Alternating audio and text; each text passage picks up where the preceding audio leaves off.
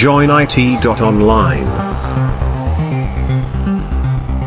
Vítajte pri novom dieli podcastu Join It. Dnes sa to nesie v znamení Jamesa Bonda, keďže máme číslo dielu 007 a tak ešte by som rád privítal IT expertov Vlada aka Joinera a Dušana aka Trankeza. Čaute. Nazdar. A, a ty si kto? Lebo ty si sa asi zabudol predstaviť, nie? A ja som Matúš aka Experial, non-IT expert. Non-IT expert, teda to je akože celkom dobrá vec, hej, lebo my sme experti iba na IT, ale ty si na všetko. Okrem. Okrem IT, hej, akože to je celkom pecka. Áno, áno.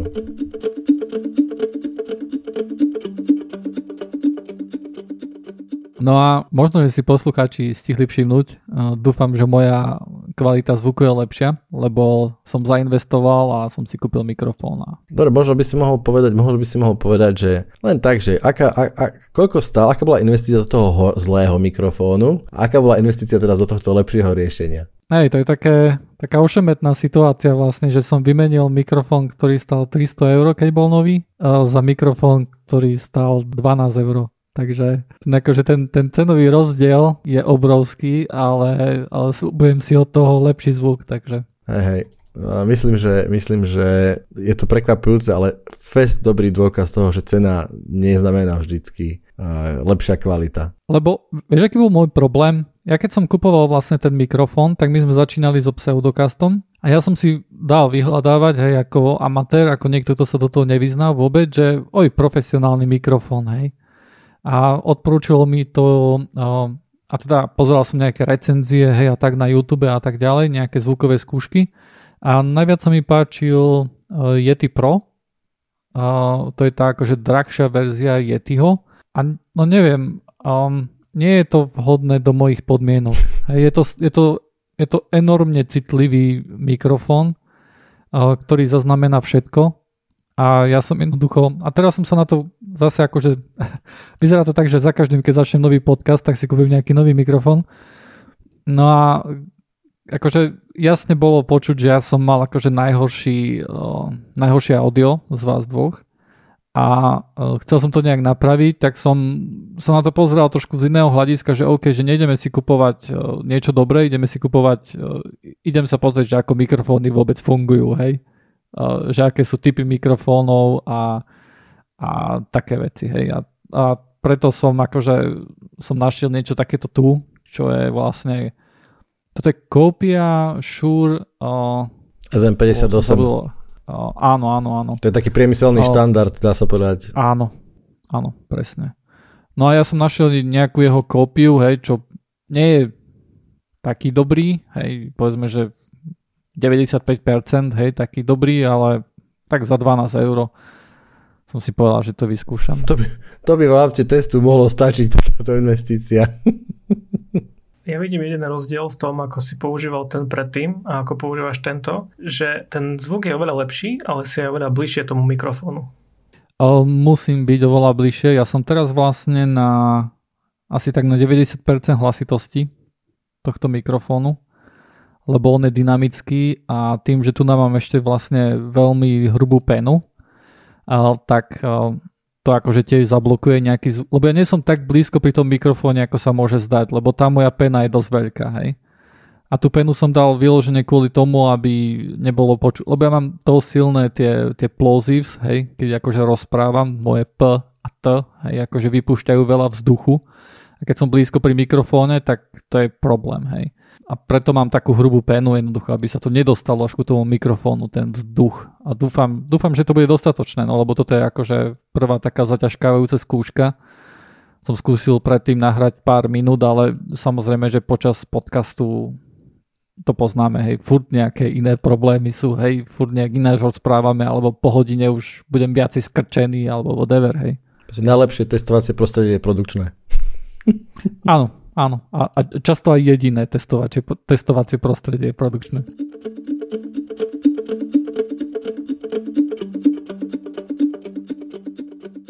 No, čo sa tohto týka, to, to je taká prvá téma. Celkom zaujímavú vec sme riešili teraz cez víkend. Mali sme, riešili sme disaster recovery test, čo sa týka toho testovacieho prostredia. A celkom zaujímavá vec, tak relatívne veľký zákazník, klasický setup, že na dvoch, dve datacentra, hrba aplikácií, SAPI, non-SAPI, weby, interné aplikácie, kvantum, kaďaké monitoringy, no proste veľká spoločnosť, hej.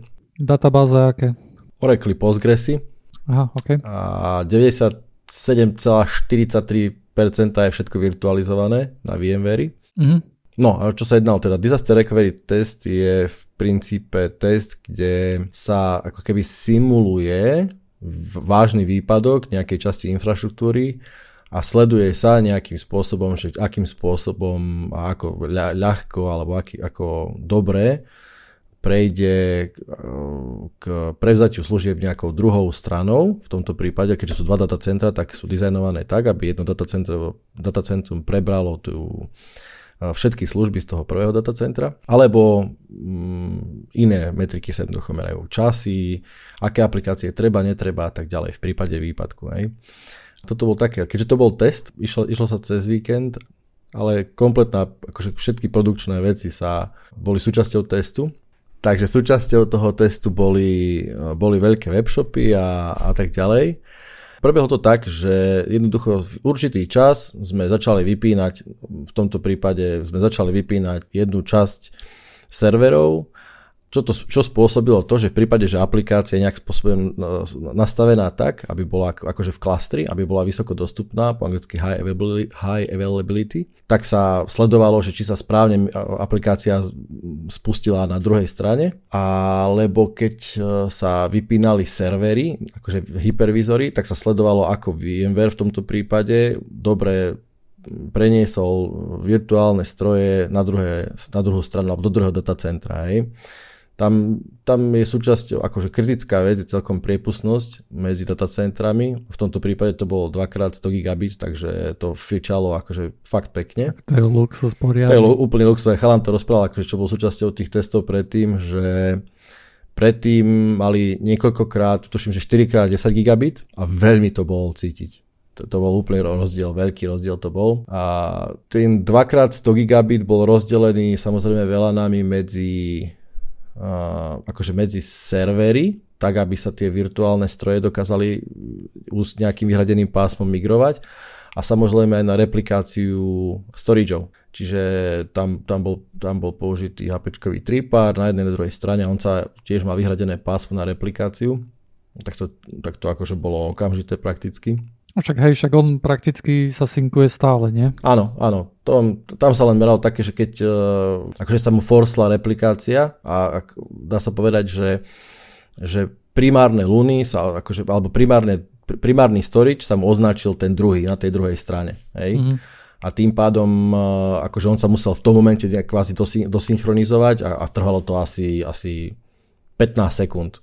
Hej? Počas toho samozrejme ako všetko bolo dostupné bez výpadku. A jediný takože celkom, celkom halus, čo, na čo sa prišlo, bolo také, že jedna RPčkový stroj, kde bežalo ERP, databáza, potom ako sa vypol, a databáza sa štartla na tej druhej strane, všetko bolo v poriadku, takže ideme to zapínať nazad a zrazu už je nedostupný ani, ani jeho konzola, ani nič, to je fyzický stroj, takže viem, že hm, čo teraz? Tak, tak jasne, že hands and eyes do, do data centra, že niekto musí stlačiť nejaký gombík alebo dačo, že na chvíľku sme sa všetci zasekli, že jednoducho, že keď zrazu máš akože fyzickú vec, že ísť, takže máme aj tak, na toto človeka vlastne, tak e, a nakoniec nebolo treba, lebo bol tam taký nepríjemný bug, že, že tá Hitachi konzola vlastne keď sa vypla, tak, tak sa uh, resetne do defaultu. A tým, že sa resetne do defaultu, tak uh, stratí nastavenie networku a, a primárne akože, ako získavať, ako IP nastavenie je DHCP. Takže ona čakala na nejaký DHCP server, aby, aby získala konzola. A zase nejaký chalanc tam potom spomenul, že á, toto sme už mali.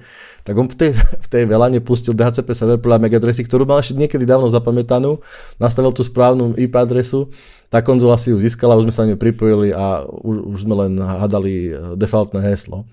Čo bolo celkom zaujímavé, musím povedať. No a to bolo vlastne, akože prebehlo to úplne, úplne veľmi dobre, by som povedal. A trvalo to celé 8 hodín, lebo samozrejme súčasťou toho boli aj akože aplikačné testy. Že keď, sa, keď akože sa vyplo to jedno datacentrum a všetko bežalo z toho druhého datacentra, tak sa nejakí power usery konektili na aplikácia, zistovali, že aká je ich performance a ako to funguje. či to vôbec funguje a či sú odozvy pre iné adaptéry a aplikácie v poriadku z hľadiska času. Celkom zaujímavé to bolo. A asi 4 jednoducho body také nejaké low až medium severity, že čo, čo by sa išlo doriešiť, ale akože pekne, bolo to super. Tie datacentra bola, boli jedna ku jednej? Hej, sú robené tak, e, že... To je luxus toto. Fakt, to je tako. totálny luxus, fakt. Akože to sa aj nečudujem, že vám to išlo relatívne dobre, hej, lebo to je... Poprvé máte akože veľmi dobrú konekšnú medzi datacentrami, čo je celkom vzácne. A to, že máte jedna ku jednej, to tiež nie je samozrejmosť, hej, lebo veľa ľudí, alebo veľa, veľa firiem vlastne šetrí, hej, a v druhom datacentre majú len na nejaké kritické veci, hej, akože server alebo tak, že to nie je jedna ku jednej. Takže veľmi často zistíš, že sa presvičuje niečo a že nejaká kritická vec súvisela na nejakej, ktorú si si myslel, že nekritická a už to nejde, hej. No ale takto, keď ste to mali, tak to je super. Mm, musím povedať, že toto je, toto je jeden z mála zákazníkov, to máš pravdu, ktorý...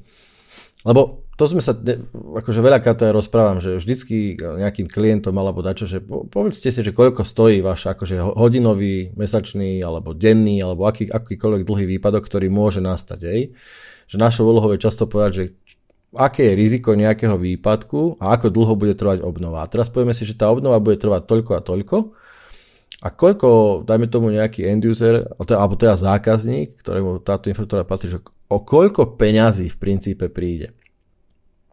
A očividne tým, títo si povedali, že to bude asi veľa, a tak akože investujú dosť uh, Dosť, hej, lebo hej, je pravda, že málo, málo ktorý zákazník si môže dovoliť, alebo respektíve má, že dve plnohodnotné datacentra.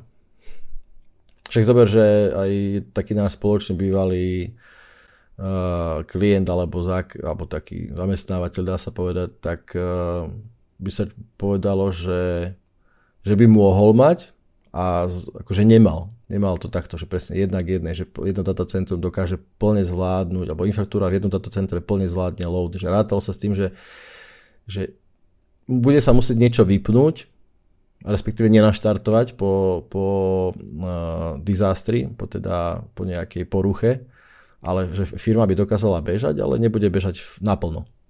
Mm. Akože ja tomu chápem, hej, len akože ja chápem tomu z toho nejakého pohľadu toho manažéra, hej, ktorý na to chce dať peniaze, hej.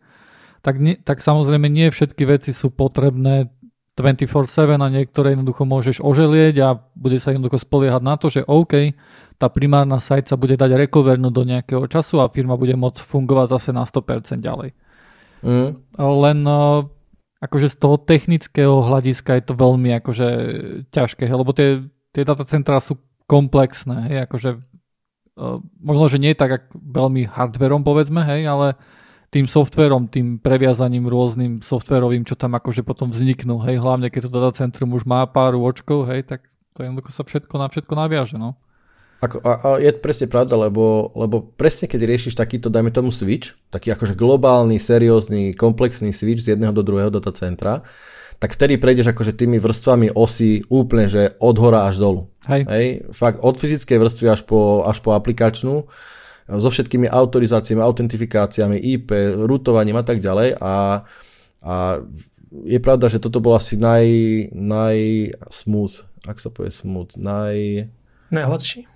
Najhladší, hej, presne. E, taký disaster recovery test, lebo zažil som akože aj väčšie, akože seriózne fuck upy, že, že začalo to v sobotu a skončilo to v sobotu na ďalší týždeň.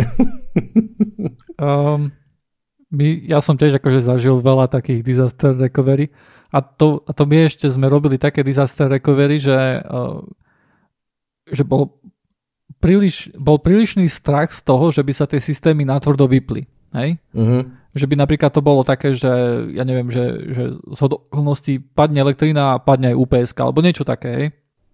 Jednoducho mhm. stále sme, stále akože ten disaster recovery sa urobil tak, že nejaký človek sa napojil na ten server, pekne, krásne shutdownol korektne tú aplikáciu ručne, hej. A, korektne. A, áno, a potom to išiel a našartoval to na druhej nóde, hej. No aj tam niekedy jednoducho vieš, sa to končilo asi takým spôsobom, že no tak tak naštartujeme to znovu na tej primárnej. Našťastie tam akože nie je reálny problém, hej, takže to tam stále môžeme naštartovať, ale to akože tieto disaster recovery to je to aj, je to aj náročné testovať, hej, ja som som celkom prak... A ako často sa tam vlastne robí nejaké takéto tu niečo, že disaster recovery celého datacentra? Ročne, raz ročne. Ročne? To je ako, mm. že to je fakt, že luxus, toto celé, čo mi tu raz rozprávaš. Je. Ja je, som je také to, ešte to... ani nepočul, hádam, niečo také. Je, je, ja, ja som akože tiež bol celkom pav, uh, že, že ono to funguje, to je ešte ďalší bonus tomu, lebo presne obyčajne, že keď sa takéto niečo spraví, tak sa zistí, že proste OK, najbližších 5 rokov to robiť nebudeme, lebo spôsobíme viac problémov, ako testujeme. A čiže hej, tu, tu sa to robí raz ročne a to je, to je Dobre, akože hovoríš, je to, je to luxus, hej, že, že 100, 2x100 gigabit len pre, len pre synchronizáciu a tak ďalej, takže... Ja si ešte pamätám na také, na také prípady, že sme to switchli na druhú nódu, ne? Tam to nešlo samozrejme na druhej strane, takže OK, switchneme to na prvú, ani na prvej nám to nešlo, chápeš? Nejaký zaprdený sap, chápeš, že sme to dní sme to stavali, hej, akože to, to akože nebolo také, že ty nevieš urobiť uh, disaster recovery, ty to nevieš startnúť potom naspäť na tej prvej nóde, to akože bolo. Hej, ako je, pravda, je pravda, že, že, že príprava na to bola asi dva mesiace. Hej, že sa mm. akože, robí také čeky, hej, že či všetko je v poriadku. Akože z hľadiska také compliance, nie je taká nejaká že príprava, že keď chceme urobiť uh, akože test, tak musíme urobiť hordu roboty predtým, ale skôr také, že či všetko je tak, ako má byť, akože keď je normálne operations beží. Hej. Mm-hmm. A, a tiež sa len prišlo na pár vecí, nie je veľa a hej, akože, a jasne, to máme také chyby, ktoré sa vlastne by sa aj nemali stávať. A, a išlo to, vyšlo to super. No fajne, takže predpokladám, že si nemal čas pozrieť sa na IPFS. No way. Ale začal som masívne používať pihol. OK, OK. A ja som ináč, som pozeral, minule sme sa vlastne bavili o OpenShifte trošku mm. a teda ja som hovoril, že neviem, že či je nejaká tam open source akože varianta, hej, ty si hovoril, že určite je. A ja som akurát som to pozeral a je to OKD a je to open source a je to vlastne ako keby upstream OpenShiftu. Teda je to niečo ako, je to ako Fedora a Red Hat, hej. Že to OKD vyzerá, že, že že, že, trošku, že trošku testuje, hej, že je ten upstream, že je to vyššie ako keby, hej, že tam sa veci niektoré možno, že otestujú, hej, a potom to ide do toho OpenShiftu až. Aspoň tak, tak to vyzeralo, hej, z toho, čo som pozeral. A kto je hlavný ako keby prispievateľ do vývoja? Red Hat? Um, neviem. To som, to som nepozeral, ale akože môže to byť relatívne ťažké možno, že aj zistiť. Mm, Pretože tam, hej. neviem, či tam nemajú nejaký akože čas forku aj z Kubernetes samotného. Ale, ale neviem, akože nepozeral som to, nepozeral som veľmi akože kód, hej. To ma až tak veľmi nezaujímalo. Akože dá sa, vieš, akože keď máš prístup, k, keď je prístup k, k zdrojákom, respektíve k, do Gitu, tak vidíš akože komiterov, vieš v logu vyťahnuť, že kto komitne a Ej, ale často nevieš, že ten komiter pre akú firmu robí, hej. Aj ak je to nejaká neviem, doména netypická, napríklad uh, non-IBM alebo non-Red Hat, tak to tak môže skončiť, hej. Aj, OK, ale a... je, fajn, je fajn, že takéto riešenie je stále open source hlavne. Áno.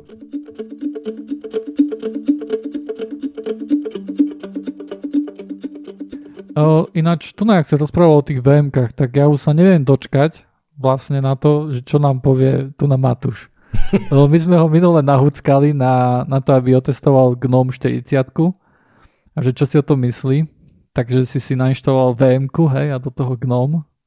Takže ja som ten, te, ja som ten Linux teda zapol v tej vm Vyzerá krásne, musím povedať, že to UI je fakt super. Viem si to predstaviť používať na nejakú prácu, ak by som bol zbehlý v Linuxe, alebo keby som mal nejaký laptop, hej, ktorý je starší, tak tam by som dal napríklad tento Linux.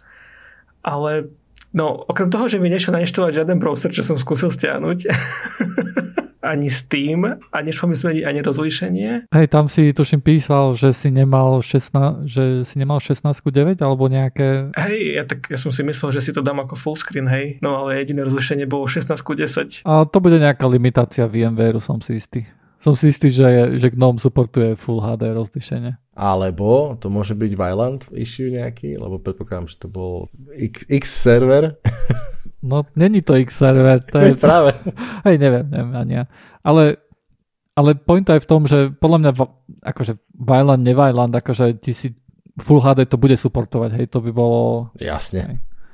Jedine, to je by... teraz akože síce je to novinka v Linuxe. ja som si pozeral nejaké tie návody, hej, ako, ako spojazniť Full HD. How to set Full HD setting alebo resolution on Linux, hej? Proste, hej, že... Tak som si prešustroval nejaké Linux fora, GitHub fora, Reddit som si pozrel, terminály tam posielali, aký kód použiť, žiadne nefungovalo. Skúšal som všetko, nefungovalo nič. A vyhľadával si, že napríklad, že Fedora alebo Linux, alebo si do toho dával aj VMware? Lebo stále si, stále si myslím, že to môže byť VMware. Môže, nedal som do toho VMware, iba mhm. Fedora. Linux k tomu. Okay. Ale zatiaľ rozpráva ešte, aké, aké, lebo som sa presne rozprával som si v duchu, že ak som rozprával, že že U je dosť pekné všetko, a si v duchu a že dobre, ale teraz príde to ale a potom už len trrr. No, Napríklad páči sa mi, že je tam ten marketplace nejaký, kde sú všetky tie apky. Na to som nebol zvyknutý. Ja som si myslel, že ok, stiahnem si nejakú inštalačku z webu. A čo som sa snažil stiahnuť ten Steam, tak som zistil, že to iba na Debian funguje. A ale Steam zase nebol ani v marketplace, takže s Vladom sme to museli cez terminál nejako riešiť zase. A nakoniec to šlo, ale nainštaloval mi dve rôzne inštancie toho Steamu, takže si môžem vyberať teraz, že ktorý Steam budem používať. Takže sa ti vlastne podarilo to nainštalovať. Hej, v podstate áno. Lenže sú tam dve ikonky, no ja som iba jednu ikonku, chápeš? Tak jednu máš? Však čo ti vadí, že tak, kde v hĺbke sú dve Steamy, Steamy nainštalované? Stiahni si, stiahni si nejaký icon remover. Nie, normálne dal som, dal som uninstall a s tým tam stále je, keďže sú boli dve. Hej. okay. A ja mám tiež s tým, pozerám. Okay. Máš? Mám, mám. Okrem toho som sa už ďalej nedostal, lebo som zistil, že... Bol si vyčerpaný, priznaj sa. Bol som vyčerpaný tým rozlišením, hej. Akože to mi tak zobralo motiváciu pokračovať ďalej. No toto to som vravel už aj predtým, že toto bol pre mňa tiež uh, celkom problém, že ten desktop, že predtým bol taký, že no, že nebolo to dobré, hej, ale, ale pred tými 5 rokmi, čo bola moja posledná iterácia, že pokúsiť sa používať Linux akože desktope, tak že OK, všetko ide, všetko hrá, všetko je super. A prišlo mi to, akože fakt, fakt som mal pocit, že taký akože dospel ten operačný systém. A viem, že kľudne som to nainštaloval doma na Orave otcovi, hej, ktorý on to ma nevedel, že, že rok a pol fičal na, až dokiaľ zomrel počítač, tak bežal na Linux, lebo browsery išli, Office išiel, internet išiel, nejaký kreslici tam vedel nejakom kade, hej. Všetko fungovalo, hej. Takže so far so good pre ňo bolo, hej. No a ale je pravda presne toto, že aké, prečo, že inštalačka, však Linux, je Linux, nie? A zrazu Debian musíš rozlišovať, Fedoru musíš rozlišovať, alebo ešte nebude aj kompilovať a 4 až 5 rôznych uh, typov aplikácií, akože myslím, že ako sú pripravené, hej, App, Image, Snap, Flatpak, no je to také výhoda, ale zároveň nevýhoda. Akože ja napríklad, ja trošku ti budem oponovať, ja som, ja som tiež akože dosť dlho som fičal na Linuxe a mne sa práve páčili tie doby, keď to nebolo sebestačné. Hej? Keď som jednoducho na to... Bola kedy, akože ja si pamätám, že som mal perfektne akože konfigurák na Alzu, aby som si vedel z dvoch aplikácií naraz pustiť zvuk. Hej, akože ináč to bolo akože dosť ťažko docieliteľné, nebolo to len taká hračka jednoducho, keď si mal jednu aplikáciu, ktorá vydávala zvuk, tak druhá už nemohla vydávať, hej, lebo tá prvá si uchmatla celú zvukovku, hej. A tam na to bol, kým si mal akože hardwareový mix na zvukovke, tak to nebol problém, hej, to, to, to asi, ale tak ja som mal školácky komp, hej, a to tam nemal, nemalo, takže ja som mal, ja som si tam spravil softwareový mix a to boli tie pravé časy, hej, jednoducho, keď, keď celú noc som v Gentu kompiloval nejaké, nejakú hovadinu, aby mi to potom niekde zdochlo, lebo som urobil nejaké drbnuté optimalizácie. Mňa to tam bavilo, hej? Hej, každý máme svoje akože metódy, ako sa mučiť. Ty si si proste užíval túto, áno. Ale potom od určitého bodu, to bolo, ja som potom vlastne nastúpil do práce, hej, tam, tam sme museli, teda museli sme používať Windows, hej, takže som si nainštaloval Windows aj doma, lebo som zistil, že som z toho ľavý, hej, že som tupý. Neviem, ja by som, vieš, mňa to stále tak ťahá, hej, ten, ten Linux, lebo vidím tam, že oj, že teraz GNOME 40, hej, a vidím, že tam sú zmeny, hej, a ja mám rád zmeny.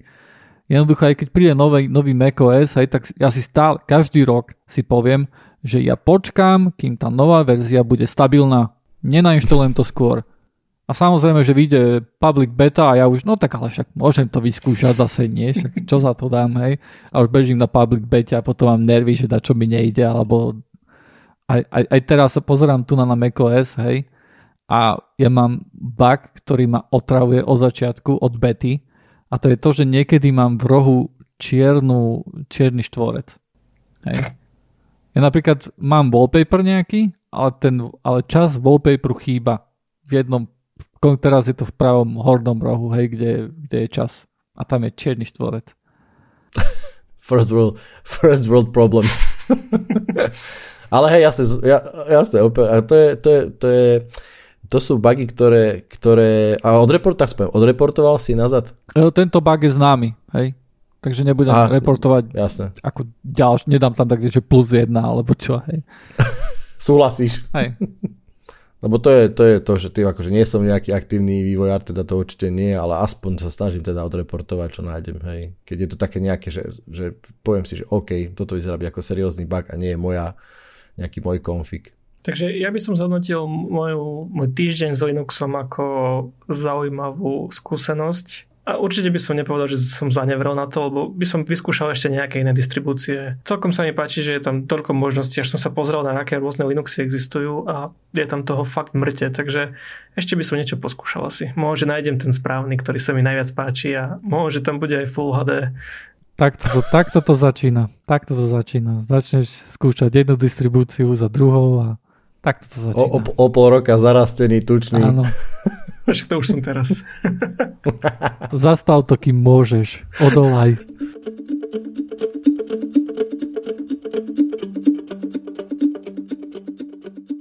Svetom prebehla správa, že Samsung sa dohodol s LG na odkupe nejakých OLED panelov. A ako veľmi dobre vieme, Samsung nikdy v telkách nepoužíval OLEDy. Vždy to boli iba LCD displeji, ktoré oni používali nejaký um, špecializovaný panel a nazvali to QLED. Takže teraz je veľmi zaujímavé, že sú také tie rumors, že Samsung plánuje ešte tento rok odkúpiť uh, až milión panelov od LG a budúci rok uh, ďalšie 4 milióny panelov. Mám tu nejaké poznámky, že nejaké rumors, že pre ňo, prečo by pre ňo bolo výhodnejšie ísť do OLEDu, namiesto toho, aby pokračoval v LCD telkách. No, ale to, to sú tými LCD telkami myslíš, teda tými LCD panelmi, to sú tie ich QLED? Hej, to je vlastne LCD panel. Okay. Lebo ak si dobre pamätám, tak Samsung akože celkom nikdy netvrdil, že to je Uber čierne a ako, ako OLED, ale že on to chválil veľmi, že to je porovnateľné, dynamické a tak ďalej. Hej, tak e, zdá sa, že Samsung má tak trošku problém s výrobou tých svojich LCD panelov, lebo aj kvôli covidu šla cena takýchto panelov vysoko, vysoko, vysoko nad cenou, kedy sa im to ešte oplatí ďalej vyrábať. Čo som pozeral, tak e, LCD panely vzrastli na cene až o 70% odkedy začal COVID. Takže je tam podobný problém ako s e, grafickými kartami. Že ne, ne, nevedia umoriť ten dopyt. Hej, nevedia ho mm-hmm. pokryť. A prečo tým netrpí OLED? No, v tom, je, v tom je LG super, pretože práve minulý rok uh, vytvorili novú e, plantu v Číne. No, je to v mestečku Guangzhou, kde budú vytvárať nové OLED panely. To sú tak, oni to vlastne vytvárajú tak ako procesory, keď sme sa bavili. To sú vlastne veľké platy. To je 2,2 x 2,5 metrov, taký, taký obdĺžnik a z toho sa potom nasekajú 48, 55, 65, 75 až po najväčšie 88, ktoré teraz fungujú. A tým, že vytvorili tento nový plant, tak LG vie pokryť všetok ten dopyt a ešte niečo navyše. Takže neviem, či ste si všimli, ale rok čo rok sú tie OLEDky lacnejšie a lacnejšie. A je to aj kvôli tomu, že oni vedia vytvoriť tie OLEDky viac a viac stále. Uh-huh. A oni, o, LG má nejaký patent na to? Alebo respektíve licenčnú, nejak tam, nejak tam nejaký licenčný problém? Akože preto tak otázka smeruje k tomu. Nemôže si Samsung povedať, že OK, idem si začať vyrábať e, OLED panely sám? Ja myslím, že tam nie je nejaký reálny patent, ale na to, aby vytvoril také veľké panely, potrebuje vlastnú plantu, ktorú nemá. A tu má iba uh-huh. LG. A LG, ako som spomínal, je monopol na, v rámci toho v consumer grade e, telkách. Samozrejme sú nejaké e, firmy, ktoré vytvárajú OLEDky. Aj Samsung si vytvára OLEDky do telefónov. Ale čo sa týka teliek, je to iba LG display. On to providuje pre Panasonic, pre Vizio, pre Sony, pre všetkých v podstate. Hej. Mhm. Hej, lebo toto, som, toto viem dlho, že LG proste vyrába uh, OLED panely, čo sa týka uh, televízorov len to, to, to som nikto, som nikdy nerozmýšľal, že prečo len o LG. A mám teraz taký pocit, lebo hej, LG, takto, OLED panely vyrába Barsto, ale menšie. Do telefónov myslím, že LG nevyrába pre, dajme to pre Apple a tak. Aj pre notebooky myslím, že nejaký, to som aj písal, že tam nejaký v, v Japonsku vyrábajú, dokonca neviem, či to nie je Sony s niekým, alebo NEC, alebo niekto taký, hej, ktorý vyrába pre, do notebookov. Hej, že menšie panely ale že prečo práve LG dominuje výrazne, že ja neviem, hej, fakt, že skoro 100% pre televízne, pre, tele, akože pre konzumer televízie, tak to mi absolútne, to neviem. Ja myslím, že je to aj kvôli tomu, že iné firmy si mysleli, že OLED nevydrží tak dlho. Hej, mysleli si, že tam je ten burn-in, že sa proste poškodí, že to ľudia nebudú chcieť kupovať. A LG vsadilo všetko na to, že OLED prežije. A tak oni veľmi veľa investovali do research and development a tie OLEDky sa pomaličky rok čo rok zlepšujú. Čo sme v časti jednej rozprávali, že dokázali zvýšiť svietivosť. To je ďalšia z vecí, kedy ľudia si povedia, tieto OLEDky sú fakt lepšie v niektorých ohľadoch ako QLED, a ten burn-in je čím ďalej tým menší, akože tá telka dokáže fungovať 5 rokov bez toho, aby tam bol hociaký problém a po 5 rokoch už aj tak človek pozera možno, že po nejaký replacement alebo čo. Nie. Nie. tak možno, že ľudia, čo si kúpujú OLEDky, na to tak pozerajú. možno. Hej, ale ešte, ešte stále to nie je až tak mainstream, ten OLED. Takže je tam stále market, ktorý by LG mohol pokryť tým, keď cena pôjde ešte nižšie, tak ľudia si budú kupovať OLEDky, ktorí doteraz na to buď nemali, alebo nevedeli, že niečo také existuje. No, veď ty máš jedného, nie doma. Hej, no ja už vlastne mám druhú OLED telku. tak, a, tak povedz skúsenosti, lebo napríklad ja som už, ja mám napríklad momentálne 10-ročný LCD televízor, alebo 8, alebo 9, ale už je to dosť starý, dosť starý pán. LCDčko a ja som stále už dlho ah, že bolo by načím možno niečo, lebo je starý a akože prehráva všetky formáty, všetko, ale také, že prepnúť kanál, to máš ako, že to si kľudne uvár kávu. Hej, že YouTube pustiť to akože to je na, na tretí krát a tak. No a, ta, a v princípe televízor nejak veľmi nepozeráme, takže akože mm, netlačí nás to až tak. Ale chvíľku som presne, už neraz som pozeral, že hm, OLED, Hej, a je pravda, že ako to vraví, že to vždycky to stojí akože menej a menej, ale stále je to dosť, mm-hmm. treba si povedať, hej. A, ale som si povedal, že keby do toho už idem, tak ako bola by to pekné, však čierna je čierna, má to taký dynamický kontrast, akože dynamický rozsah to má veľmi dobrý. Hej. No tak a povedz, má to teda ten burn-in? Nemá. Ja som, ja mám telku v podstate LG B7, som kúpil 55 e, palcovú v roku 2017. Tu som dal bratovi, stále bez problémov, doteraz žiaden nič.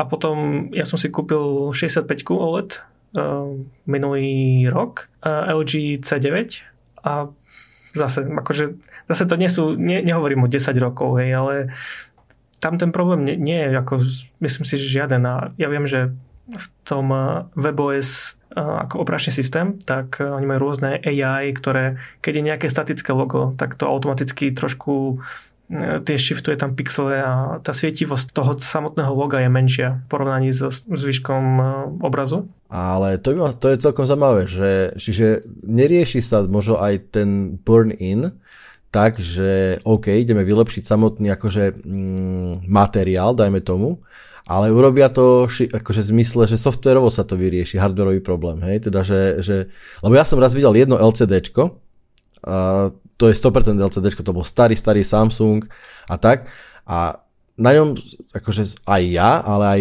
akože detko alebo kto proste pozerali veľmi radi uh, snooker na Eurošporte. A ten snooker tam bol ešte, keď si ho vypol. ten stôl proste na to Eurošporte, to je akože stále tá istá kamera Hej, a teraz pozrite, taký zápas, ti trvá 3,5 hodiny, hej. Tak akože on tam fakt ostal, to bolo super úplne. Hej, ako hovoríš, že ten burn-in sa rieši softverovo, ale zároveň aj hardverovo. Viem, že za tie roky menia aj tie chemikálie, ktoré sú v tých pixeloch.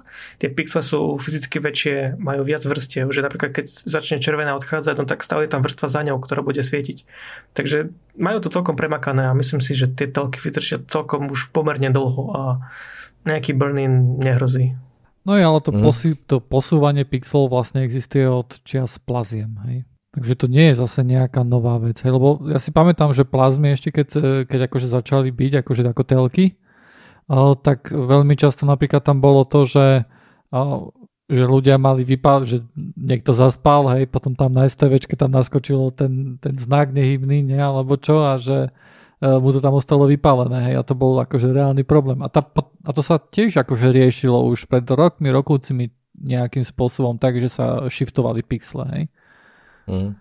Tak Hej. Eh, akože mňa, mňa stále prekvapuje, že prečo sa to teraz dáva ako nejaká nová vec. Akože možno, že to je, možno, že to je lepšie spravené, hej, alebo že predtým to bolo viac hlúpe, hej, alebo čo, že viacej sa shiftovali tie pixle. Ale jedno, jedno by som sa chcel opýtať, vlastne za každým, keď je nejaká takáto tu vec, tak uh, moja skúsenosť s tými telkami je, že všetko, čo tam pridajú, zvyšuje latenciu. Hej, to, mm. to znamená, že, že keď napríklad v prípade, že pozeráš film a tak ďalej, tak je to jedno a môžu používať všetky AI na svete, hej, a tam dávajú ten svoj otrasný motion smoothing a tak ďalej, hej, ale e, keď akože si v tom gaming móde, funguje aj naďalej to AI, ktoré posúva tie pixely a tak ďalej?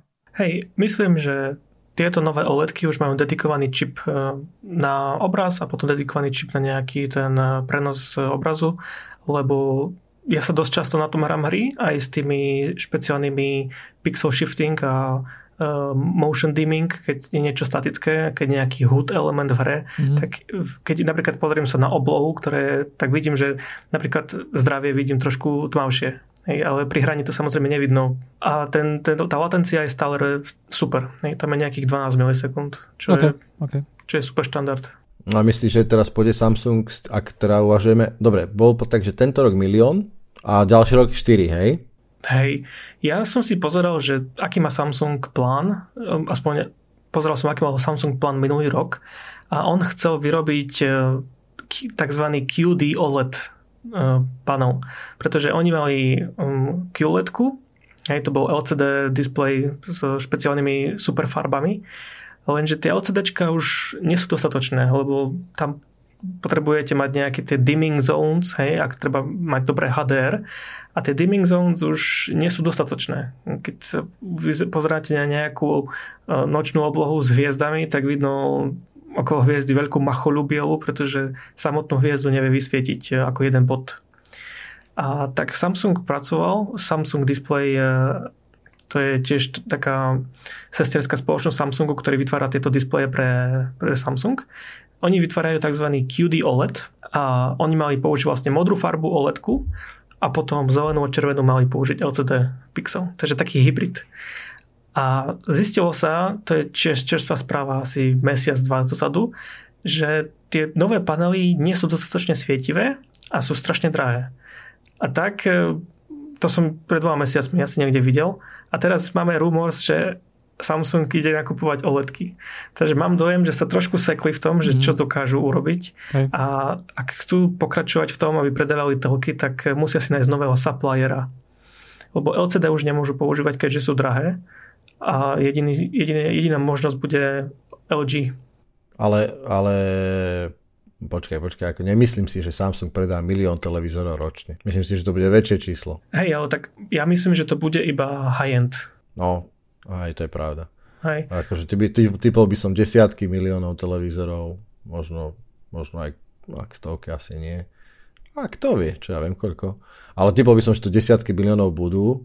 A aj, to, aj mňa to napadlo, že teda tieto teda QLEDy v OLEDy budú asi teda do high-endov montované. Ja viem, že LG dokáže vytvoriť uh, 160 tisíc OLED displejov mesačne. Takže 160 tisíc veľkých plátov. To uh-huh. je mhm. celkom podľa mňa slušné číslo na pokrytie, lebo stále sú pomerne drahé, ako si hovoril, že nekupujú ich bežní zákazníci. Uh-huh. Tak uh, teraz, teraz uh, sa nachádzajú noví zákazníci ako Samsung, ktorí to využijú.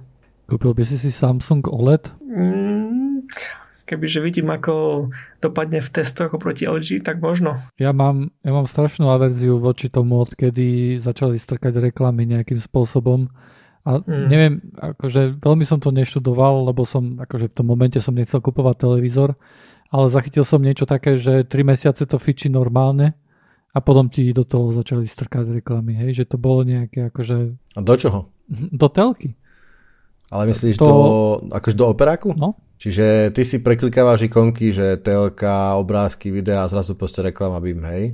A skôr, sk- dúfam, že tak to nebolo, hej, v skutočnosti neviem, ale predstavujem si, že to, okolo toho by bol väčší krik, ale skôr tak, že sa ti tam napríklad pridá ikonka, ktorá bude, ja neviem, Telekom, hej, alebo dačo. No lebo napríklad ja u mňa, poviem tak, že, že kritérium, jedným zo silných kritérií pre mňa osobne, akože keby som išiel si vybrať televízor, tak by bol operačný systém. Ako dobre sa im používa, aký je dobrý, v tom zmysle, že aké, aké má možnosti, aké široké sú možnosti. A jedným z kritérií je aj akože podporované formáty, lebo musím povedať, že nie je to úplne bežné, že všetky formáty médií dokáže televízor prehrať natívne. Čo LG napríklad bez toho, aby sme mali zaplatenú reklamu, tak akože zatiaľ som nemal problém nejaký veľký. LG pekne prehráva všetko. Alebo skoro všetko. Ja, som, ja si myslím, že som narazil na nejaký problém cez dolonáčku, že mi to niečo nechcelo prehrať. Ale ja aj tak, ja napríklad, aby som radšej nejaký, ja vôbec nepoužívam ten operačný systém v telke. Hej. Ja mám, mám nejaký set-top box hej, a používam operačný systém v tom. A preto napríklad moja telka akože mal som ju pripojenú ku internetu, ešte keď som čakal, lebo v začiatku nemala ten gaming mod a som čakal, že kedy to tam pridajú a v momente, keď to tam pridali, tak vtedy nemám vlastne ani updaty, ani nič také, lebo som si to vypol a myslím, že v OS v tom LG WebOS, aj keď akože nemám nič proti tomu, je to, je to pekný OS a celkom dobre sa ovláda, tak tam som nebol určite aspoň rok. Hej. Tak je to pohodlné, no, alebo, alebo keď akože používaš iné zdroje, alebo tak to poviem, keď pozeráš telku ako telku, ju používaš, tak ono do toho niekedy vojdeš, hej. Ak používaš televízor ako panel pre iné zdroje, kde akože tak, tak je to jasné, hej. No hej, len vieš, napríklad my tu máme Orange, hej, tak Orange má vlastný box. Hej. hej cez, ktorý, cez ktorý pozerám. A potom mám o, o, samozrejme, že akože keby, keby mi vyhovoval ten operačný systém, tak možno, že by som na tým ináč rozmýšľal, hej, ale keďže ja som chcel mať uh, uh, chcel som, začiatku som akože, ja som, strašne som chcel mať na telke kódy, hej, mm. ale také, také normálne, nie, nie to androidiacké, hej, také normálne x86 so všetkými pluginmi, ktoré ja chcem, hej, a to nie sú žiadne také torrentové a neviem, čo všetko ľudia používajú na kody, hej, čo im stiahuje rovno z internetu. Ja také nemám rád, to sú, podľa mňa sú to janky veci, hej, ktoré sem tam breaknú a nevyzerajú pekne. Mne ide skôr také vizuálne, hej, aby to pekne vyzeralo, aby boli animované. Mám nejakú databázu filmov a chcel by som to mať animované a tak ďalej, hej, chcel by som tam mať nejaké možnosti to skinovať a tak ďalej a ponastavovať. No a to som nikdy nemal, hej, takže ja som si nakoniec kúpil, no, tým, že ja som prechádzal na macOS, tak nakoniec som si tam kúpil Apple TV, hej, s ktorým teraz vôbec nie som spokojný, ale ide to. hej, bez problémov, tak. Ale kody tam nemám tiež, hej. Mám tam jednoducho Plex a basta. Takže v konečnom dôsledku sa pozerá Orange alebo Plex, hej. Alebo YouTube a to tiež cez ten Apple TV, hej. Takže aj, čiže Opera si vypustila od, po, za, podstatná záležitosť tým pádom pri televízore kvalita panela ako takého. Mm-hmm. Tam napríklad ten argument by bol možno, hej, ten OLED uh, zahrá. Áno, hej, len uh, akože ja som, vieš, keby, keby som dostal um, áno od svojej druhej polovičky, tak uh, už dávno akože mám nejaký, nejaký iný telkač. Ale neviem, či by, či by to bol OLED úprimne, hej. Lebo ja by som chcel, neskôr vadí, akože mám teraz mám 58 mám alebo niečo také. A myslím, že na stenu by sa mi zmestila 75 hej. A myslím si, že je škoda, že, to nie, že tá stena je nevyužitá. Je tam nejaká stena, keď tam môže byť celý televízor. Hej. No však 77 máš LG G1 77 ideš. Uh, povedz cenu.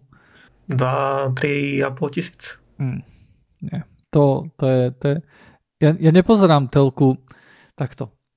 Ja, ja som fajnšmeker na filmy, ale nie som fajnšmeker taký, že by som dal uh, na tie displejové technológie, hej. Ja napríklad niekedy si film pozriem normálne na monitore, hej, ale dokonca aj, Prosím. aj na notebooku si pozriem film. Čo si? Je to Normálne tak? drží ešte kvôli takémto retrofilmom, drží jedno CRT doma, 14 palcové. že filmy pred dev- z 90 rokov iba tam, hej. Ale, nie. Ale napríklad uh, uh, Suicide Squad, hej, to som si myslím, že som pozeral na monitore a nie som si celkom istý, či som to nepozeral zrýchlene. Lebo sú niektoré filmy, ktoré podľa mňa nemusíš akože im venovať akože 100% pozornosť. Ináč, keď sme už na pri filmoch a seriáloch, hej? Pri seriálu sme neboli, ale to zatiaľ do seriálov. Uh, Invincible, pozrite si to. Teda ty, Duša, nie, tebe sa to nebude páčiť, ale uh, ty si to pozri Xperial.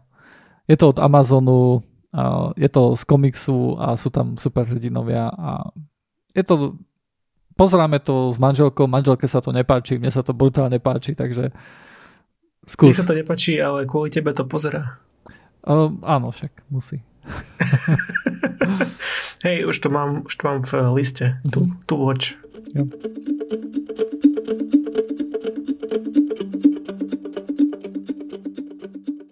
Ja som ešte chcel rozprávať o tzv. Sphinx Chat. Prišlo mi to ako zaujímavý projekt, ktorý už istú chvíľu funguje, ale teraz sa dostal do popredia, lebo neviem, či releaseovali ako nejakú full version, alebo len tá verzia už teraz je tak stabilná, že už to ľudia používajú. OK, začneme od začiatku, že čo to vlastne je, lebo to ešte poslucháči nevedia. že je to Sphinx chat na Lightningu. Hej? Čiže možno by bolo dobre povedať, čo je Lightning, čo je chat a čo je Sphinx. Takže Sphinx Chat je služba, ktorá funguje na Bitcoine v podstate. Je to četovacia služba, ktorá využíva transakcie Bitcoinu ako, ako messenger. Používa sa na to ten Lightning, čo je druhá vrstva Bitcoinu. To znamená, že sa vytvorí nejaký kanál, napríklad ja s tebou, Dušan, si vytvoríme kanál a posielame si jeden bitcoin, v tom bitcoine je nejaká správa, hej. Ja ti pošlom čau, jeden bitcoin, ty mi pošleš naspäť, nazdar, jeden bitcoin, hej. tak vieš čo, pošli mi teda čau, a však ja ti nemusím odpovedať, nie? Na tom Sphinx chate to teda funguje takto, ale samozrejme s menšími hodnotami, ktoré môžu byť aj menej ako jedno satoshi, hej. To je ten najmenší dielik Bitcoinu. Ide len o to, že je to decentralizovaná verzia nejakého Discordu, ne, povedzme. A funguje to na tej iniciatíve, že človek tam použije nejaké svoje peniaze, teda Bitcoin a má to byť prevencia proti spámu a proti botom a dá sa cez to aj platiť. Takže keď my si posielame nejakú správu, tak ja ti viem rýchlo aj niečo poslať, nejaký peniaz. Alebo napríklad, keď sme v nejakom veľkom grupčete, kde je 100-200 ľudí a niekto pošle nejaký mím hej, a ľuďom sa to páči, tak mu vedia hneď na to poslať nejaké 2-3 satoshi, hej, že je super. Takže je to taký ten mo- monetizovanie četov ktoré je decentralizované. Nedá sa to centrálne nejako zrušiť, hej, že nejako so sebou rozprávame a zrazu nás zrušia. Mi to prišlo ako fajn, fajn, fajná alternatíva na teraz, čo rušia rôznych ľudí na internete. A ten, ten chat je open source? Hej. Okay. Je to open source? A prečo potrebujem nejaký invite kód? Od koho? Alebo kto overí môj invite kód? Myslím, že invite kód je tam kvôli tomu, že ty si vytvoríš nejaký group chat, hej, to je, vo Sphinx chate sa to volá Tribe a keď chceš niekoho, aby sa pripojil, no tak mu pošleš QR kód, hej, a ten QR kód je vlastne ako pri Bitcoine adresa, na ktorú sa pripojíš. Mm-hmm. Okay. Ty tam pošleš napríklad, máš tam vstupný poplatok napríklad 10 satoshi. A koľko je jedno satoshi? Jedno satoshi je 0,001 cent eura. Akože tisícina, tisícina eura je to? Hej. Teda je to príliš veľa na tento podcast. uh, ja som to akože trošku sledoval a chcel som, chcel som sa vlastne pozrieť na to, lebo predpokladal som, že tie, tie správy, ktoré si budeš posielať, že budú enkryptované, hej, to ma ani neprekvapuje, keď som zistil, že áno, že sú uh, enkryptované. Zaujímalo napríklad ma kvôli tomu, hej, že sme sa minule bavili o um, anonimite aj pri ohľadom Bitcoinu, uh, tak ma zaujímalo napríklad, že OK, bude sa dá zistiť napríklad, že s kým rozprávam, hej, pretože to sú, to sú metadáta, hej, ktoré napríklad tiež si myslím, že nie je OK na to, aby niekto ich mal, hej, alebo aby boli nejak používané na niečo. A uh, to som napríklad zistil uh, aspoň podľa toho um, YouTube videa, kde som vlastne pozeral, kde bol nejaký, kto sa do toho nejak trošku vyznal zjavne, tak on hovoril, že tam funguje onion routing, hej, to dá niečo podobné ako, ako pri Tore.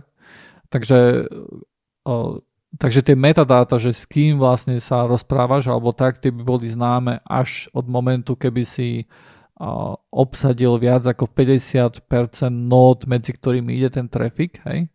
Takže akože svojím spôsobom to nevyzeralo zle, a akože všetko mi tam príde také monetizované, hej. A toto mi vadí. Mám presne podobné pocity.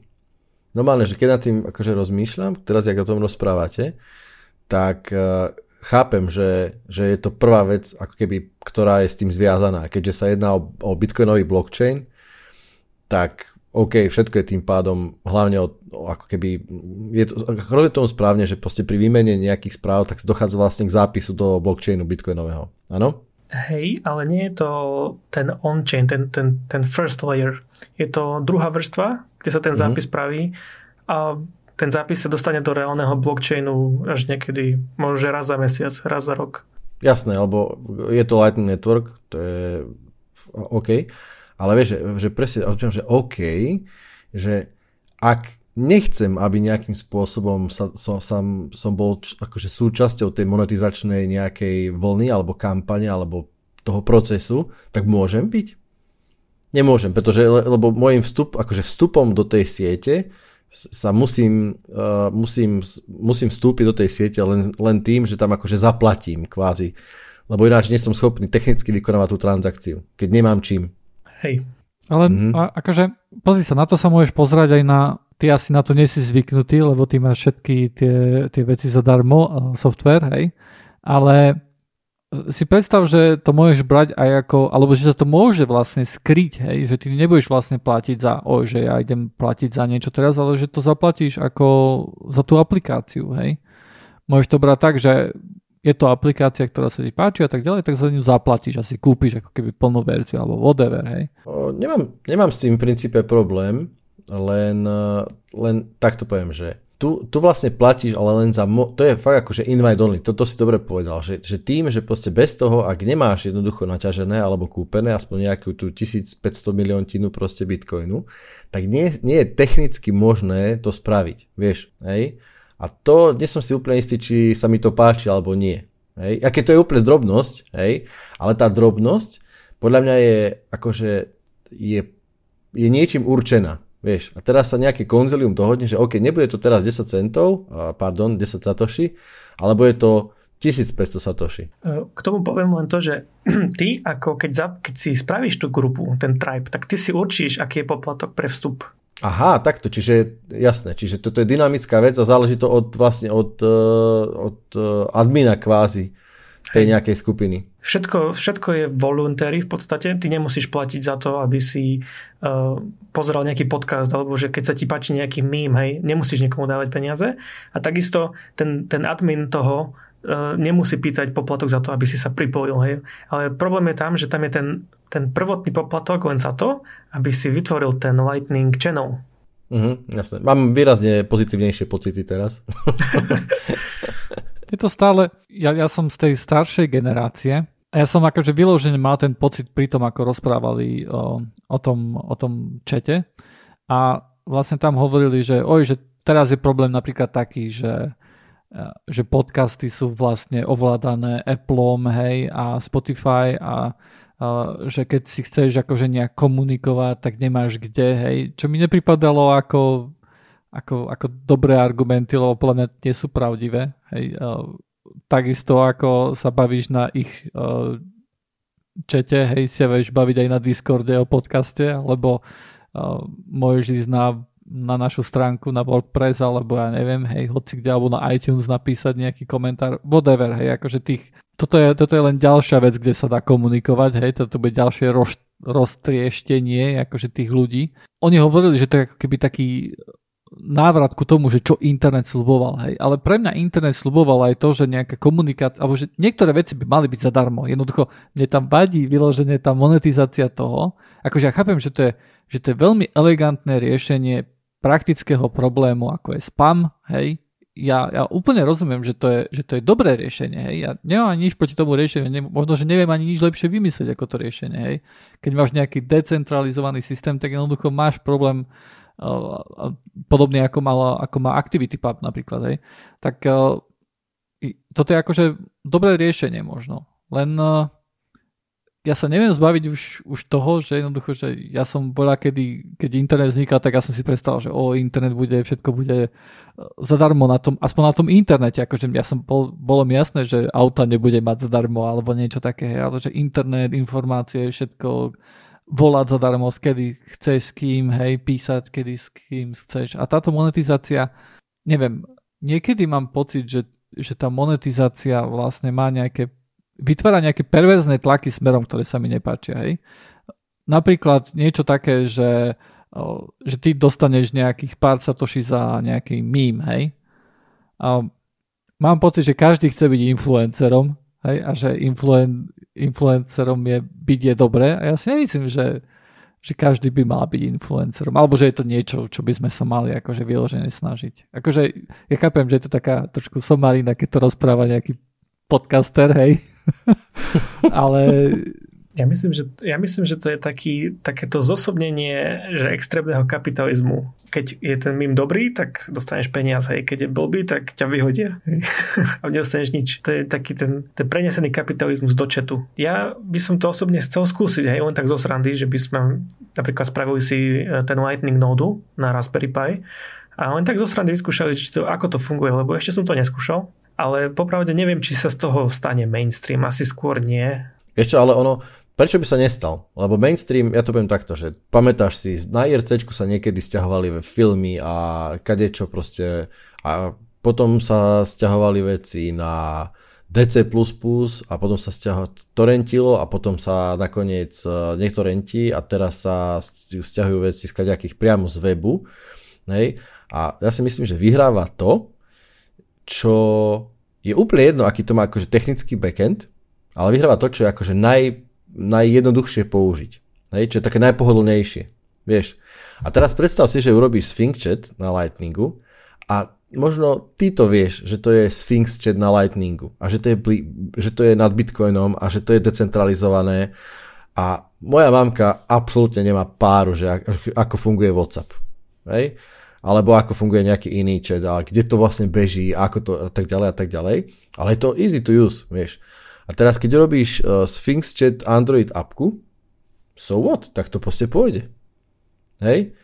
Normálne ti povie, že vieš čo, teraz potraste 10 sekúnd telefónom, hej, tým pádom si vyťažíš 10 satoshi, alebo ja neviem proste, hej, a, a zrazu si ready to go, vieš, a, a bude to pohodlné a jednoducho veľkým, veľkým motivátorom ľudí, ktorá akože môže byť k tomu, že aha, je to fakt decentralizované, nemôžu vás sledovať, alebo môžu, ale nemôžu vás vypnúť a bude to, hm, všetci budú kývkať na tom, že áno, je to pravda, tak si jednoducho povedia, že jasné, that's the way a budeme všetci na Sphinx čete možno o dva roky, vieš.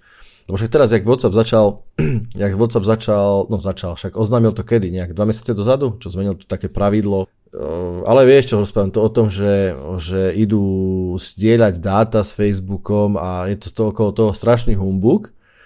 Nie, ale akože v princípe sa až tak veľa vecí nemení. Nehovorím, že by nie, hej. A zase všetci riešia, že OK, na aký bezpečný chat ideme. A normálne, že moja mamka mi vtedy normálne zavolala pred dvoma mesiacmi, či kedy, že tak čo Duško, ideme si niečo inšie inštalovať a že, a že prečo? No lebo, vieš, uh, môj synovec, ten druhý, ten práve mi rozprával, ako to je s týmto a že no mali by sme ísť niekde inde. Vieš. Tak akože ľudia fakt na to počujú a, a pravím, že ak je ak to, že či, sú to, či je to TCP IP, alebo či to je Jabber na backende, alebo či to je Lightning, Dobrá vec je na tom Sphinx chate, že ty si vieš použiť vlastnú nódu, ak chceš na ten relay uh, paketov. To je super podľa mňa. Čiže hovoríš mi vlastne o tom, že teoreticky my dvaja, keď si urobíme dv- obaja Lightning nódu, tak vieme vytvoriť akože uh, tunel, komunikačný tunel medzi nami dvoma, ktorý je na našej vlastnej infraštruktúre. Áno. Tak to je killer feature napríklad, do istej miery môže byť. Ale dobrá, toto je akože súčasťou decentralizovanej siete. Hej. To je podstatným faktom, ale napriek tomu v rámci tej decentralizovanej siete si vytvoríš vlastný komunikačný tunel, teda komunikačný tunel na, na, na vlastných exit nódach. To mi príde fajn. Otázka je, že, čo to prináša, hej? Lebo keď, keď zabudneme na to, čo, čo väčšinu ľudí nezaujíma, hej, že či to je decentralizované a tak ďalej a tak ďalej, aj napriek tomu príkladu uh, s mamkou, hej, tak si myslím, že, že, že, to, je, že to stále je nejaká bublina, hej, že to stále akože mamka má nejakých uh, synov, ktorí sú technicky zdatní, hej, ktorí napríklad vedia, že niečo také sa deje. A neviem, nakoľko to naozaj akože ide aj do tých, uh, do tých nejakých všeobecných skupín, hej, ktoré sa nezaujímajú o počítače alebo nemajú ani nikoho.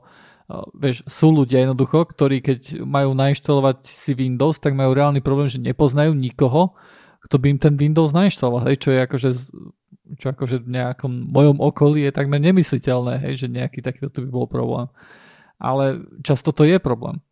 No a aký je pre nich prínos toho Sphinx chatu oproti niečomu, čo je možno, že centralizované, hej, ako napríklad Discord, alebo povedzme, že aj ako je WhatsApp.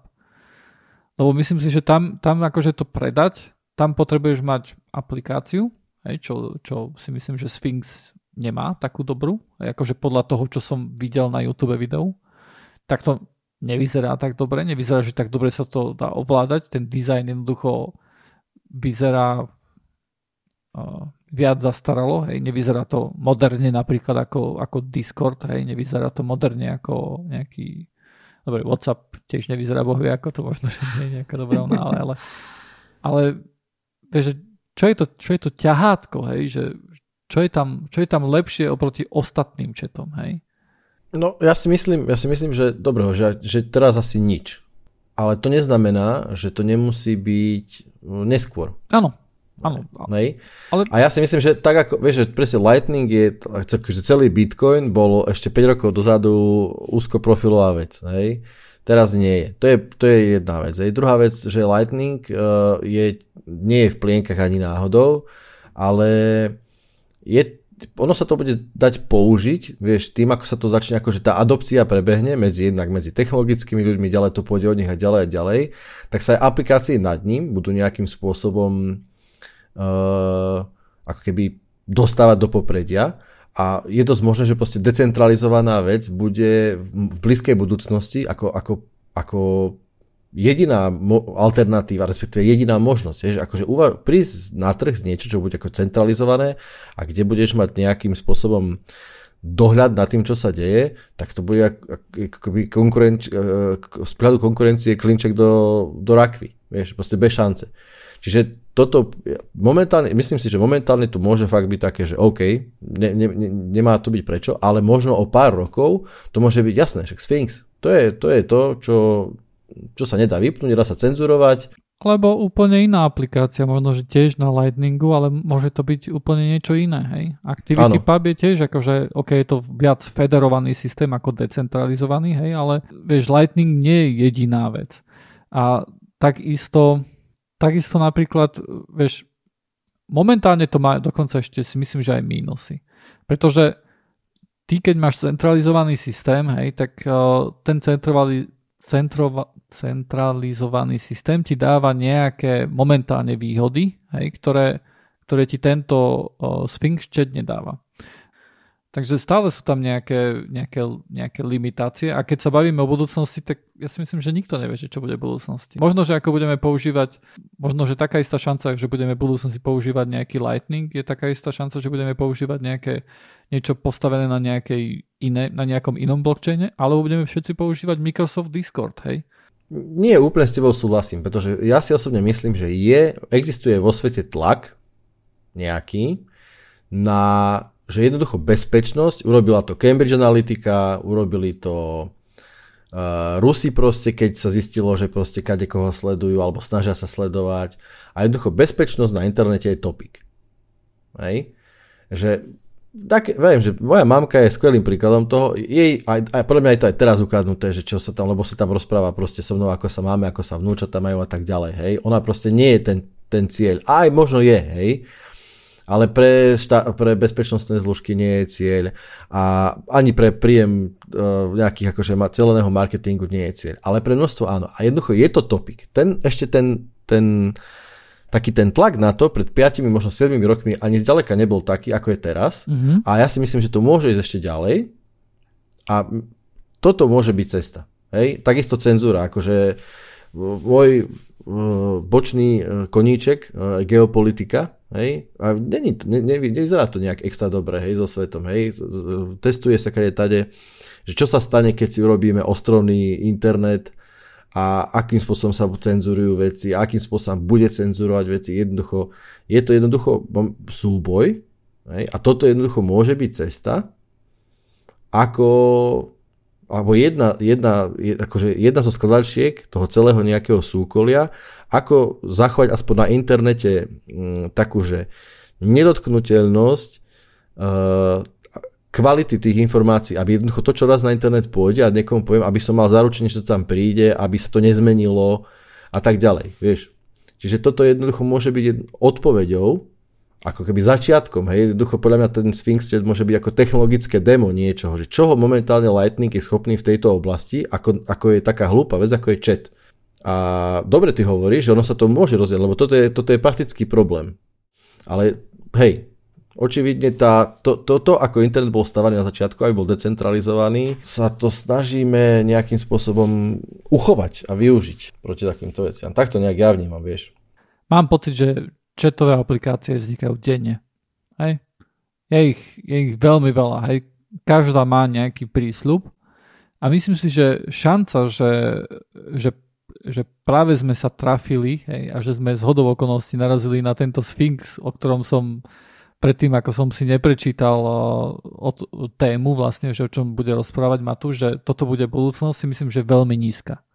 Stojí na Bitcoine. A to je, to je možno vec, čo, ktorá je iná, lebo vieš to, ja som bol tiež skeptik, aj som do istej miery, ale jednoducho tým, aký je Bitcoin veľký, proste Bitcoin je iš, už akože too big to fail a tým pádom, tým pádom je prirodzené, že sa chceš na to možnosť zavesiť, keď máš túto technologickú možnosť, lebo jednoducho povieš si, že toto tam zostane tým pádom. Hej? Už je to tak silno podporené toľkými minermi a tak množ, také množstvo ľudí má celý blockchain uh, u seba, že to, je jedným, to môže byť takisto jedným z dôvodov, prečo práve na Lightningu. Vieš. To môže byť dôvod, prečo na Lightningu, ale nie je to podľa mňa dôvod, prečo Sphinx Chat. Nie, nie, to, to súhlasím. Ten konkrétny, nemyslím si, že bude ani jediný, hej.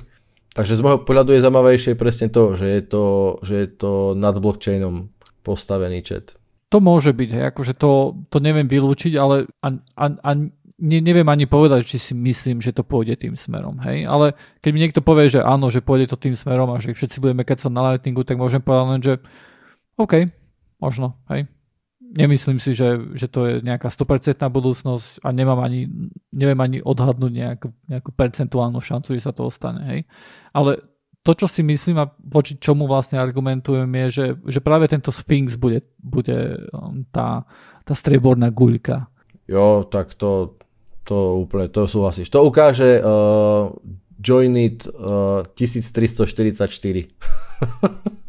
áno, áno. Tam jednoducho sa budeme rozprávať o tom skutočnom uh, čete, hej. Chcel som povedať, že mohli by sme si spraviť uh, jeden kanál, potom o týždeň alebo od vás povedať, že či to či to aspoň funguje, alebo že či je to hlúposť. Lebo takto hovoríme o niečom, čo nevieme, čo sme ešte neskúsili. Áno. Let's do it. Mm, nevidím dôvod to robiť. ja som za. Ja, ja, ja, ja som práve, že za. Ja, ja, ja vidím dôvod. Počúvaj ma, ináč, to je presne to, toto je jedna vec, ktorá ma takisto napadla, že ty ako náhle sú tam nejaké takéto peniaze, to si, osobne si myslím, že teraz ani, vieš, keď začal YouTube, chlapík, jak to bolo to prvé to video, v nejak, z nejakej zoologickej zahrady poslal nejaké video, že tu sme v Sietli, či ja neviem kde, v Oregone a nejakému kamošovi poslal video. To bolo to prvé YouTube video. Podľa mňa ten chlap ani nemal páru, že budú nejakí týpci, ktorí budú na YouTube streamovať to, ako sa hrajú. 10 tisíce ľudí ich popri tom budú pozerať na, na tých streamerov, ako sa hrajú a posílať im za to peniaze. Vieš, to, čiže toto, ten Sphinx chat, alebo teda akýkoľvek iný chat na Lightningu, kde jednoducho budeš mať nejakým spôsobom, akože by design, možno spracovať s peniazmi alebo s hodnotou nejakou, si myslím, že ani si nevieme predstaviť, aké monetizačné cesty sa vymyslia na takéto, akože v rámci tak, tohto. Môže byť, hej. Akože to, to, je, to je jedna časť môjho argumentu, hej, že nevieme, že čo bude v budúcnosti, hej, že si to nevieme predstaviť. A teraz si popovedať, že nevieme si, čo to bude predstaviť, ale bude to postavené na Lightningu a bude to Sphinx chat, hej, mi prípada, že, to, že to nie je tam, kde sa to bude uberať. Ale, ale reálne sa pýtam, že či potrebujeme mať ďalší chat, hej? A ak akože vy dvaja do toho idete, no tak kľudne sa tam stretnite a potom kľudne si tam môžete napísať niečo. Berme to ako experiment. Aj keď ja mám niečo proti tej komunite okolo, okolo kryptomien, hej? Aj okolo Bitcoinu. Myslím, že veľmi často je to komunita, ktorá nie je nejak akože technicky naladená. Hej? Poznám, poznám ľudí, ktorí sa napríklad zaujímajú o ten, o ten Bitcoin, ale aj napriek tomu, že to je postavené na nejakej technológii, tak oni z toho idú, na to idú z nejakého iného, iného smeru, hej, z nejakého ideologistického.